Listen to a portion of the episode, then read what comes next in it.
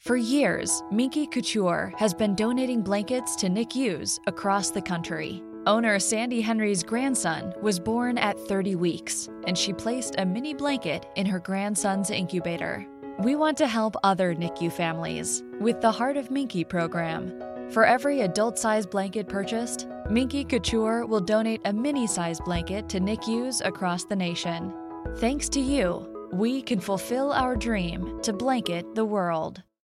Ciao a tutti e bentornati qui da me dove si parla di psichiatria, salute mentale e neuroscienze. Prima di iniziare vi ricordo che nel caso vi interessasse questo genere di contenuti per ragioni professionali di necessità o per semplice curiosità vi invito ad iscrivervi subito al canale digitale da dove mi state ascoltando, ok? Oggi vi parlo sulla base di molte richieste dirette che ho avuto negli ultimi giorni della cosiddetta follia a due. Termine questo che deriva dall'espressione francese folie a deux e che fa riferimento al più moderno concetto di disturbo psicotico condiviso, presente sul DSM sino alla quarta edizione. Il concetto di follia 2 si riferisce ad una forma di psicosi definibile come indotta o forse meglio dire trasmessa o diffusa per coinvolgimento e vicinanza non solo spaziale, ma anche e soprattutto emotiva, tra due individui che mostrano di essere coinvolti in una relazione particolarmente coinvolgente ed intensa. Questa particolare situazione psichiatrica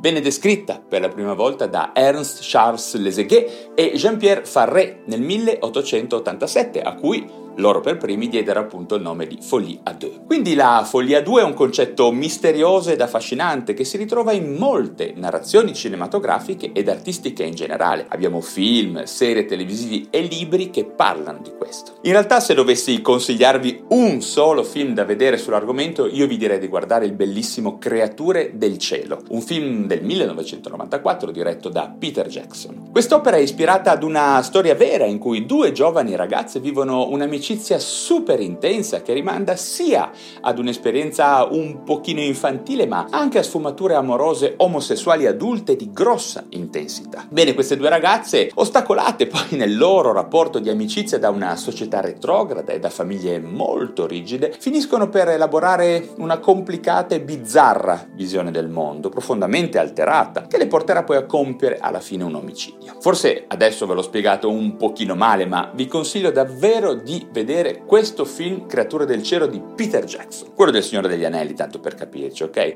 Vedrete che è un film che dovete vedere forse più di una volta per poter apprezzare tutta la complicata trama e le sfumature psicologiche davvero, davvero interessanti. Bene, ma torniamo adesso alla follia 2 sul piano teorico. Vediamo che il meccanismo psicologico su cui si basa questa condizione è sostanzialmente il processo di identificazione, l'identificazione patologica, ovvero un sentimento fusionale che abbatte i confini del nostro io, rendendo il nostro spazio psicologico interno, per così dire, eh, permeabile e favorendo quindi una compenetrazione psichica tra due persone. Si tratta in poche parole di una psicopatologia in cui sintomi spesso connessi ad un netto distacco dalla realtà, ovvero ad una visione del mondo in qualche modo delirante e non veritiera, colpiscono in maniera condivisa due persone che sono spesso intimamente legate da anni, magari in un contesto di isolamento, oppure semplicemente sofferenti di incomunicabilità con le altre persone e che si sentono frequentemente non accettate dal mondo intorno a loro. Spesso questo genere di psicosi a due può coinvolgere madre e figlio, due sorelle oppure marito e moglie, ma come nel film che vi ho citato prima, anche due amiche o amici molto intimi che magari si trovano in un'età adolescenziale. La più frequente forma di follia 2 è quella che si definisce follia imposta, dove abbiamo una persona della coppia che soffre primariamente di una qualche forma di psicosi o di alterazione affettiva e essendo di solito l'individuo dominante induce la malattia nell'altra persona che invece solitamente presenta dei caratteri remissivi e suggestionabili,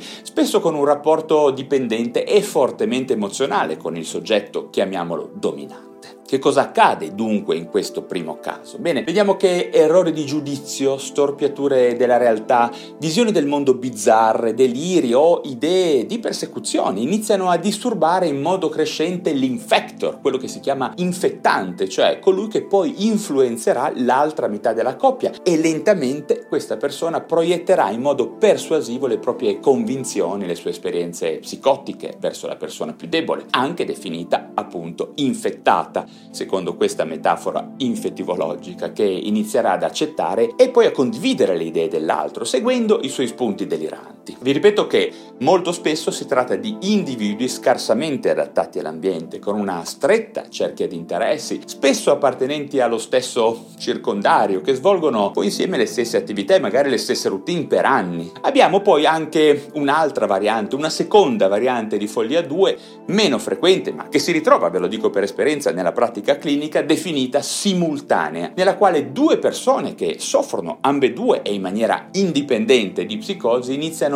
ad influenzare il contenuto dei rispettivi deliri, in modo che diventino piano piano uguali o molto simili tra di loro, rinforzandosi per così dire a vicenda. Come vi dicevo all'inizio, vediamo che il disturbo psicotico condiviso, la follia a due, chiamatela un pochino come volete, continua a rappresentare una grossa curiosità psichiatrica diffusa tra le persone, anche se il manuale diagnostico e statistico dei disturbi mentali, nella sua ultima edizione, non lo considera più come una patologia a sé stante, ma solo una semplice variante del più esteso concetto di disturbo delirante. In ogni caso vi confermo che si tratta di una situazione, come dicevo prima, di un'eventualità che si ritrova con una certa frequenza nel mondo reale, ok? È anche interessante notare, per finire, che quando non solo due persone, ma tutta una comunità finisce per credere in qualcosa di falso e potenzialmente pericoloso, basandosi magari esclusivamente sulla suggestione, sul sentito dire, sulle parole di personaggi particolarmente influenti oppure sul bombardamento mediatico. Bene, queste credenze non dovrebbero essere considerate veri e propri deliri clinici, ma piuttosto venire considerati fenomeni di isteria di massa, che è un altro argomento, un altro capitolo molto interessante che magari affronteremo meglio in un altro video. Molto bene, per adesso mi fermo qui anche se come sempre spero di aver suscitato commenti, precisazioni o domande, curiosità